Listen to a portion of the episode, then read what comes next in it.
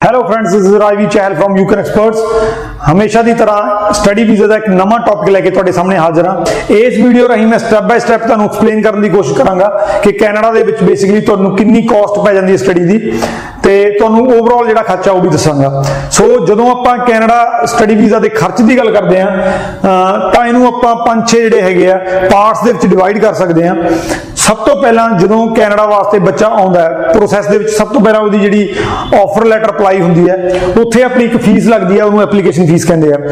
Canada 'ਚ ਹੁਣ ਤੋਂ 6 ਮਹੀਨੇ ਪਹਿਲਾਂ ਜ਼ਿਆਦਾਤਰ ਕਾਲਜ ਸੀਗੇ ਜਿਹੜੇ ਉਹਨਾਂ ਦੀ ਫੀਸ ਨਹੀਂ ਸੀਗੀ।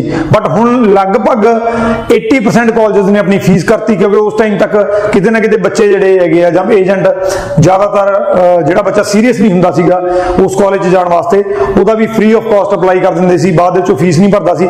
ਇਸ ਕਰਕੇ ਜਿਹੜੇ ਜ਼ਿਆਦਾਤਰ ਕਾਲਜਾਂ ਨੇ ਹੁਣ ਫੀਸ ਕਰ ਦਿੱਤੀ ਹੈ ਕਿ ਸਿੰਸੀਅਰ ਬੱਚਾ ਹੀ ਅਪਲਾਈ ਕਰੇ। ਸੋ ਜਿਹੜੀ ਐਪਲੀਕੇਸ਼ਨ ਫੀਸ ਹੈ ਕੈਨੇਡਾ ਕਾਲਜਸ ਦੀ ਉਹ 50 ਕੈਟ ਤੋਂ ਲੈ ਕੇ 200 ਕੈਟ ਤੱਕ ਹੋ ਸਕਦੀ ਹੈ ਯਾਨੀ ਕਿ 3000 ਤੋਂ ਲੈ ਕੇ 11000 ਤੱਕ ਤੁਹਾਡੀ ਫੀਸ ਹੋ ਸਕਦੀ ਹੈ।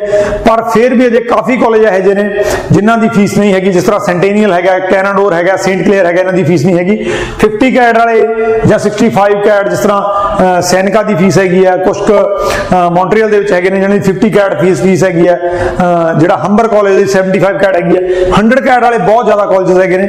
60 70% ਜਿਹੜੇ ਕਾਲਜਸ ਹੈ ਉਹਨਾਂ ਦੀ 100 ਕੈਟ ਫੀਸ ਹੈਗੀ ਹੈ ਕਈ ਕਾਲਜ ਨੇ ਜਿਨ੍ਹਾਂ ਦੀ 200 ਹੈਗੀ ਹੈ ਜਿਸ ਤਰ੍ਹਾਂ ਕੋਲੰਬੀਆ ਕਾਲਜ ਹੈਗਾ ਕੋਕੌਂਟਲਮ ਹੈ ਅਲੈਗਜ਼ੈਂਡਰ ਕਾਲਜ ਹੈ ਜਿਹੜੇ ਵੈਨਕੂਵਰ ਦੇ ਕਾਲਜ ਹੈਗੇ। ਆ। ਸੋ ਜਿਹੜੀ ਐਪਲੀਕੇਸ਼ਨ ਫੀਸ ਹੈ ਤੁਹਾਡੀ ਉਹ 3000 ਤੋਂ ਲੈ ਕੇ 11000 ਤੱਕ ਹੋ ਸਕਦੀ ਹੈਗੀ ਹੈ। ਸੋ ਇਸ ਤੋਂ ਬਾਅਦ ਜਦੋਂ ਬੱਚੇ ਦਾ ਆਫਰ ਲੈਟਰ ਆ ਜਾਂਦਾ ਹੈ, ਤਾਂ ਉਸ ਤੋਂ ਬਾਅਦ ਜਿਹੜਾ ਮੇਨ ਉਹਦਾ ਖਰਚਾ ਆਉਂਦਾ ਹੈ, ਉਹ ਇਸ ਚੀਜ਼ ਦੇ ਉੱਤੇ ਆਉਂਦਾ ਟਿਊਸ਼ਨ ਫੀਸ ਹੁਣ ਟਿਊਸ਼ਨ ਫੀਸ ਜਿਹੜੀ ਹੈਗੀ ਹੈ ਜੇ ਤੁਸੀਂ ਯੂਜੀ ਡਿਪਲੋਮੇ ਜਾਂ ਪੀਜੀ ਡਿਪਲੋਮੇ ਵਾਸਤੇ ਜਾਂਦੇ ਹੋ ਔਰ ਕਾਲਜ ਦੇ ਵਿੱਚ ਜਾਂਦੇ ਹੋ ਤਾਂ ਤੁਹਾਨੂੰ 10000 ਤੋਂ 15000 ਡਾਲਰ ਦੇ ਵਿੱਚ ਪੈਂਦੀ ਹੈ। ਜੇ ਆਪਾਂ ਕੈਨੇਡੀਅਨ ਕੈਟ ਦੀ ਗੱਲ ਕਰੀਏ ਪਰ ਜੇ ਉਹਦੇ ਪੈਸਿਆਂ ਦੀ ਆਪਾਂ ਰੂਪੀਸ ਦੀ ਗੱਲ ਕਰਦੇ ਹਾਂ ਤਾਂ ਇਹ 5.5 ਤੋਂ ਲੈ ਕੇ 9 ਲੱਖ ਰੁਪਏ ਦੇ ਵਿੱਚ ਵਿੱਚ ਤੁਹਾਨੂੰ ਫੀਸ ਪੈਂਦੀ ਹੈਗੀ ਹੈ। ਸੋ ਕਿਤੇ ਨਾ ਕਿਤੇ 8 ਤੋਂ 9 ਲੱਖ ਰੁਪਏ ਦਾ ਖਰਚਾ ਹੈਗਾ ਤੁਹਾਡਾ ਜੇ ਤੁਸੀਂ ਟਿਊਸ਼ਨ ਫੀਸ ਦੀ ਗੱਲ ਕਰੀਏ। ਜੇ ਤੁਸੀਂ ਯੂਨੀਵਰਸਿਟੀ ਕੈਟਾਗਰੀ 'ਚ ਜਾਂਦੇ ਹੋ ਯੂਨੀਵਰਸਿਟੀ ਦੀ ਜ਼ਿਆਦਾਤਰ ਦੀ ਜਿਹੜੀ ਫੀਸ ਹੈਗੀ ਹੈ ਉਹ 18000 ਜਾਂ 20000 ਡਾਲਰ ਤੋਂ ਸਟਾਰਟ ਹੁੰਦੀ ਹੈ। ਤੇ ਉਹ 30000 ਡਾਲਰ ਤੱਕ ਵੀ ਹੋ ਸਕਦੀ ਹੈ ਪਰ ਮੋਸਟਲੀ ਯੂਨੀਵਰਸਿਟੀ ਦੀ ਫੀਸ 25000 ਡਾਲਰ ਦੇ ਲਾਗੇ ਤੱਕ ਹੀ ਹੁੰਦੀ ਹੈ। ਸੋ ਅਹ, ਜਿਹੜੀ ਕਿ 10 ਤੋਂ 13 ਜਾਂ 14 ਲੱਖ ਰੁਪਏ ਦੀ ਰੇਂਜ ਦੇ ਵਿੱਚ ਹੁੰਦੀ ਹੈ। ਸੋ ਇਹ ਤੁਸੀਂ ਡਿਸਾਈਡ ਕਰਨਾ ਕਿ ਤੁਸੀਂ ਕਾਲਜ ਜਾਣਾ ਜਾਂ ਯੂਨੀਵਰਸਿਟੀ ਜਾਣਾ ਕਾਲਜ ਤੁਹਾਡਾ ਖਰਚਾ ਘੱਟ ਹੋਏਗਾ। ਯੂਨੀਵਰਸਿਟੀ 'ਚ ਖਰਚਾ ਜ਼ਿਆਦਾ ਹੋਏਗਾ।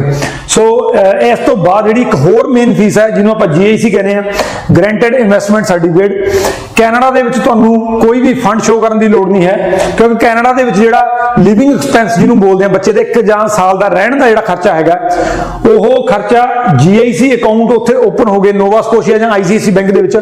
ਇੱਥੋਂ ਬੱਚੇ ਦੇ ਅਕਾਊਂਟ ਚੋਂ ਉੱਥੋਂ ਵਾਲੇ ਅਕਾਊਂਟ ਦੇ ਵਿੱਚ 10200 ਡਾਲਰ ਹੈਗਾ ਜਿਹੜਾ ਉਹ ਡਿਪੋਜ਼ਿਟ ਕਰ ਦਿੱਤਾ ਜਾਂਦਾ ਹੈ ਤੇ ਬੱਚੇ ਨੂੰ ਉਹ ਟਾਈਮ ਟੂ ਟਾਈਮ ਮਿਲਦਾ ਰਹਿੰਦਾ। GIC ਦੇ ਉੱਪਰ ਮੈਂ ਇੱਕ ਹੋਰ ਵੀਡੀਓ ਜਲਦੀ ਹੀ ਤੁਹਾਡੇ ਸਾਹਮਣੇ, ਜਿਹਦੇ ਵਿੱਚ ਸਾਰਾ ਕੁਝ GIC ਦਾ ਐਕਸਪਲੇਨ ਕਰਾਂਗੇ ਪੂਰੀ ਚੰਗੀ ਤਰ੍ਹਾਂ। ਸੋ ਜੇ ਇੰਡੀਅਨ ਰੂਪੀਸ ਦੀ ਗੱਲ ਕਰੀਏ 10200 5.5 ਲੱਖ ਰੁਪਏ ਦੇ ਲਾਗੇ ਤੱਕ ਤੁਹਾਡੀ ਜਿਹੜੀ ਕਾਸਟ ਪੈਂਦੀ ਹੈ। ਸੋ ਮੇਨ ਦੋ ਕਾਸਟਾਂ ਹੈਗੀਆਂ ਟਿਊਸ਼ਨ ਫੀਸ ਤੇ GIC ਜਿਹੜਾ ਰਲਾ ਮਿਲਾ ਕੇ ਤੁਹਾਡਾ 13 13.5 ਲੱਖ ਰੁਪਏ ਬਣ ਜਾਂਦਾ ਹੈ।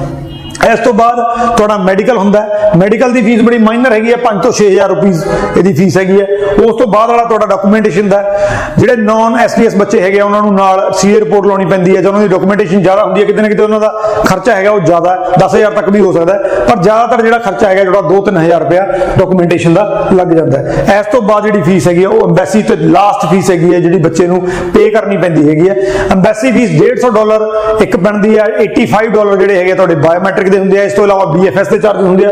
ਓਵਰਆਲ ਜੇ ਆਪਾਂ ਗੱਲ ਕਰੀਏ ਤਾਂ 15000 ਦੇ ਲਾਗੇ ਤਾਗੇ ਜਿਹੜੀ ਹੈਗੀ ਹੈ ਤੁਹਾਡੀ ਐਮਬੈਸੀ ਫੀਸ ਹੈ। ਸੋ ਜੇ ਸਟੈਪ ਬਾਈ ਸਟੈਪ ਦੇਖੀਏ application fees tuition fees GIC medical documentation ਦਾ ਖਰਚਾ ਤੇ ਐਮਬੈਸੀ ਫੀਸ ਇਹ ਸਾਰੇ ਦੀਆਂ ਸਾਰੀਆਂ ਸਟੈਪ ਬਾਈ ਸਟੈਪ ਫੀਸਾਂ ਮੈਂ ਤੁਹਾਨੂੰ ਦੱਸ ਚੁੱਕਿਆ ਜਿਹੜਾ ਖਰਚਾ ਹੈਗਾ ਕੈਨੇਡਾ ਦਾ ਉਹ ਮੈਂ ਤੁਹਾਨੂੰ ਦੱਸ ਚੁੱਕਿਆ। ਜੇ ਓਵਰਆਲ ਖਰਚੇ ਦੀ ਗੱਲ ਕਰੀਏ ਤਾਂ 15 ਕੁ ਲੱਖ ਰੁਪਏ ਦੇ ਲਾਗੇ ਤਾਗੇ ਜੇ ਤੁਸੀਂ ਕੈਨੇਡਾ ਜਾਣ ਦਾ ਮਨ ਬਣਾ ਰਹੇ ਹੋ ਤੇ ਖਾਸ ਕਰਕੇ ਟੋਰਾਂਟੋ ਅ, ਅੰਟਾਰੀਓ ਜਾਂ ਵੈਨਕੂਵਰ BC ਦਾ ਮਨ ਬਣਾ ਰਹੇ ਹੋ, ਤਾਂ ਤੁਸੀਂ ਇਹ ਲਗਾ ਕੇ ਚੱਲੋ ਕਿ ਤੁਹਾਡਾ 15 ਲੱਖ ਰੁਪਏ ਤੱਕ ਖਰਚਾ ਕੈਨੇਡਾ ਦਾ ਆਏਗਾ। ਐਸੇ ਤਰ੍ਹਾਂ ਹੋਰ ਵੀ ਐਜੂਕੇਸ਼ਨਲ ਜਿਹੜੀਆਂ ਵੀਡੀਓਜ਼ ਹੈਗੀਆਂ, ਉਹਨਾਂ ਦੇ ਨਾਲ ਤੁਹਾਡੇ ਸਾਹਮਣੇ ਆਉਂਦੇ ਰਹਾਂਗੇ।